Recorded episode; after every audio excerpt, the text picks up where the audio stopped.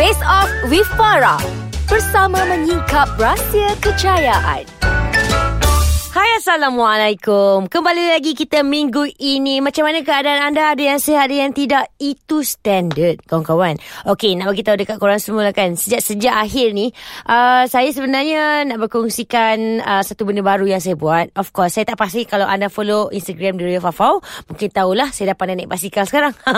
Nampak? Dah pandai naik basikal. Kenapa saya cakap dah pandai naik basikal? Sebab Semua orang memang Tahu naik Bawa basikal. Tetapi Menunggang basikal basikal dengan penuh hemah uh, dengan um, pernafasan yang betul dengan uh, ketinggian yang tepat itu sangat-sangat membantu. Okey kawan-kawan siapa boleh uh, sebutkan pelumba basikal negara Malaysia kita siapa Rocket Pocket Man. Correct. Itu lelaki yang perempuan. Tak ramai yang tahu kan? Okey. Tak apa. Sebenarnya saya berterima kasih jugalah dengan Datuk Siti Nurhaliza. Eh, yang saya panggil abang. Bukan apa.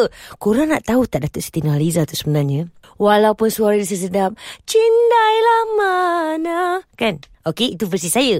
Okey, dia tu macam suara dia sedap, lemah lembut tetapi dia sangat tenaga. Ya Allah, kuasa jantan agaknya. Ha, betul. Kalau bawa basikal tu dia punya berdesup-desup tu laju ke hadapan. Kalau dia mengangkat berat tu dua kali ganda daripada saya. Kalau dia buat pumping tu push up dia lebih daripada saya. Ha, nak menunjukkan betapa abangnya dia. Okey, sebab itu saya panggil dia abang. Dan thanks to abang jugalah yang mengajak saya. Jom dek, kita naik basikal. Okey, saya ingatkan naik basikal keliling-keliling kampung kampung lah macam tu kan. Rupa-rupanya the first experience was like 25 km. And saya ingat lagi saya naik basikal uh, se- sejauh lah dalam 5 km macam tu lah. Ronda-ronda Shah Alam, ronda-ronda Kelantan bersama dengan radio kan. Okay, tapi kali ni secara professional. There's a difference between road bike and also mountain bike. And also kampung bike and also postman bike. Ha, ambil kau.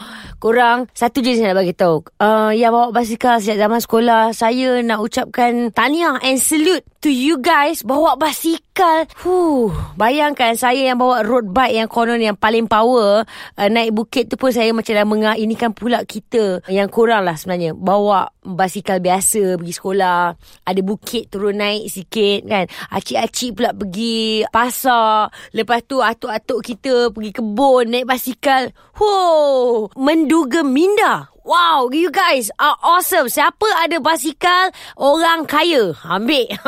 Itu adalah satu, orang kata, uh, satu istilah yang baru kepada anda semua. Jangan pandang rendah kepada mereka yang mempunyai basikal. Tak kisahlah basikal tua ke basikal apa. Basikal ini sangat berharga kerana saya baru tahu sebuah basikal kini berharga paling-paling hebat, paling-paling koman pun adalah RM20,000. Ha, kan? Tutup sikit mulut. Ah, macam tu. Hmm. Sekali berapa ribu? Dua puluh ribu ringgit. Itu yang komang-komang biasa. Kalau nak laju berdesup tu. Ah, ha? cerita lah. Mungkin kita boleh beli kereta dan boleh beli basikal. Tapi itulah dia. Nak buat macam mana? Guys, come on. Ini adalah satu benda yang wow. Orang kata aset berharga. Dan sebut pasal aset berharga, pengalaman berharga juga. Bila saya naik basikal, saya memahami mereka yang selama ini naik basikal. Kereta tolong jangan nak hempit-hempit sangat dia orang ya. Ah, tak sama. Basikal motosikal lebih kurang sama. Cuma basikal ni menggunakan kedrat badan tenaga badan. Yang motor ni pakai tenaga enjin. Lepas tu nak beritahu kepada anda semua, siapa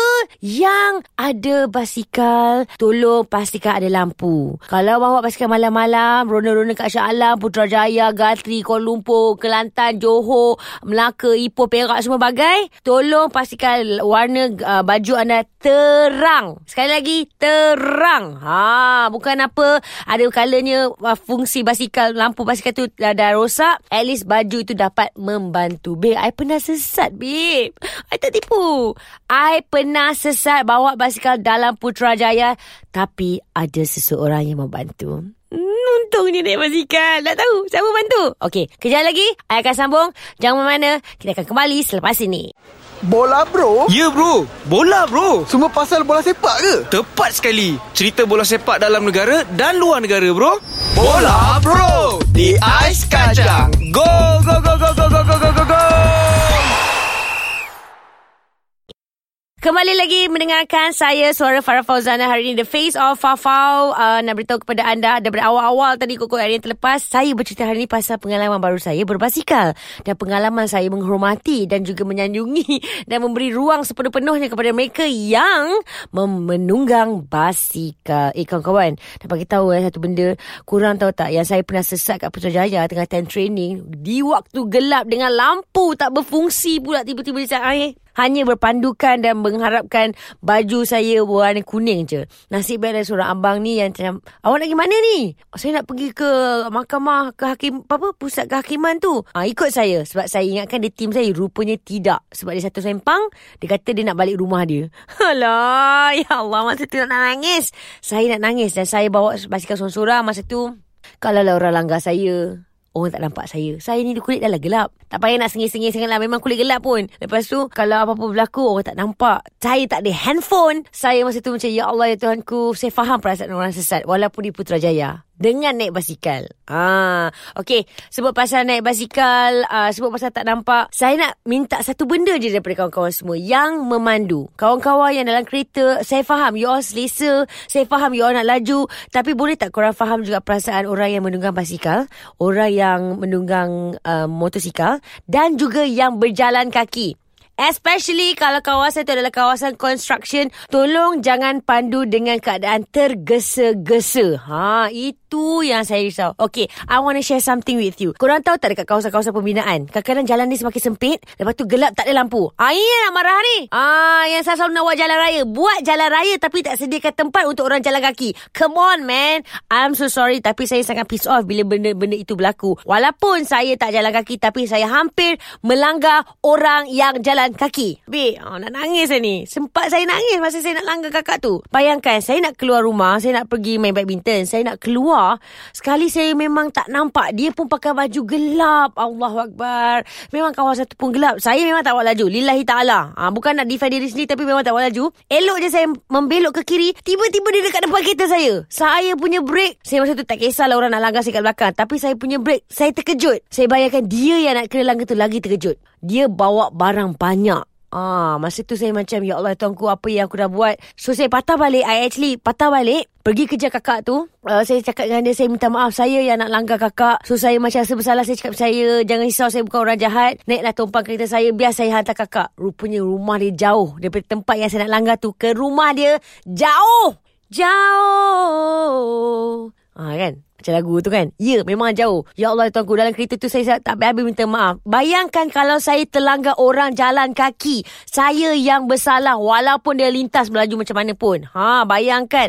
Kawan-kawan again Kalau you guys jenis yang jalan kaki Especially eh Nak beritahu awal Jam 10 malam adalah orang berjalan kaki keluar daripada bangunan. Itu kerana waktu kerja dah habis. Mereka memang jalan kaki. So tolong berhati-hati. Kalau dah tahu jalan kaki Tolong pakai baju yang terang. Kalau uniform you jenis yang gelap, bawa vest yang ada uh, pantulan cahaya tu supaya kalau orang langgar juga boleh cakap dia, kau buta ke? Ah, contoh jangan marah sangat ya, sifar sifar. But yes, itu adalah salah satu pengalaman dan kebetulan juga baru-baru ini saya nak keluar daripada uh, kawasan parking di Valley. Aunty ni memang popo popo tengah jalan kaki, popo was walking. Popo macam nak langgar kereta saya. Saya nak keluar dia langgar kereta saya. Dia jalan lah. Saya macam orang orang tu tu terkejut kan. So saya faham. Saya keluar Saya minta maaf kat dia. Aunty sorry Saya nak keluar tadi. Eh, Tapi Anak dia dah marah-marah dia. One more thing. Jangan marah mak bapak di luar-luar eh. Hello sama juga macam anak-anak. Jangan marah anak-anak di luar. Apa pun yang pasti Saya nak beritahu kepada semua Kalau you all Bawa kereta di luar sana Keutamaan kepada mereka yang berjalan kaki Please Bagi mereka jalan dulu. Kalau nampak zebra cross itu Please stop. Tolong berhenti. Kau nak tunggu sampai zebra betul-betul jalan pintas jalan baru kau nak berhenti. Ah, nampak dah marah. Okey, kalau nampak orang naik basikal, jauhkan sedikit jarak tu. Naik motosikal, jarakkan juga. Tapi motosikal jangan nak menyelit. Ah, okey. Berhati-hati. Kalau you hormat orang, orang akan hormat you. You faham tak perasaan I sekarang? I sedih tau sebab macam konsep cerita pasal orang nak langgar tu tak hilang lagi. Okey, itu saja. Dan beritahu kepada kawan-kawan, ingat, bawa kereta berhati-hati. Kereta pasti, kereta sendiri sendiri. Kereta sendiri dah habis bayar ke belum? Kalau belum, bawa kereta macam harta orang lain. Bukan harta awak. Sebab itu bank yang punya. Okey, sehingga kita berjumpa lagi minggu hadapan bersama dengan saya, The Face of Farah Fazana.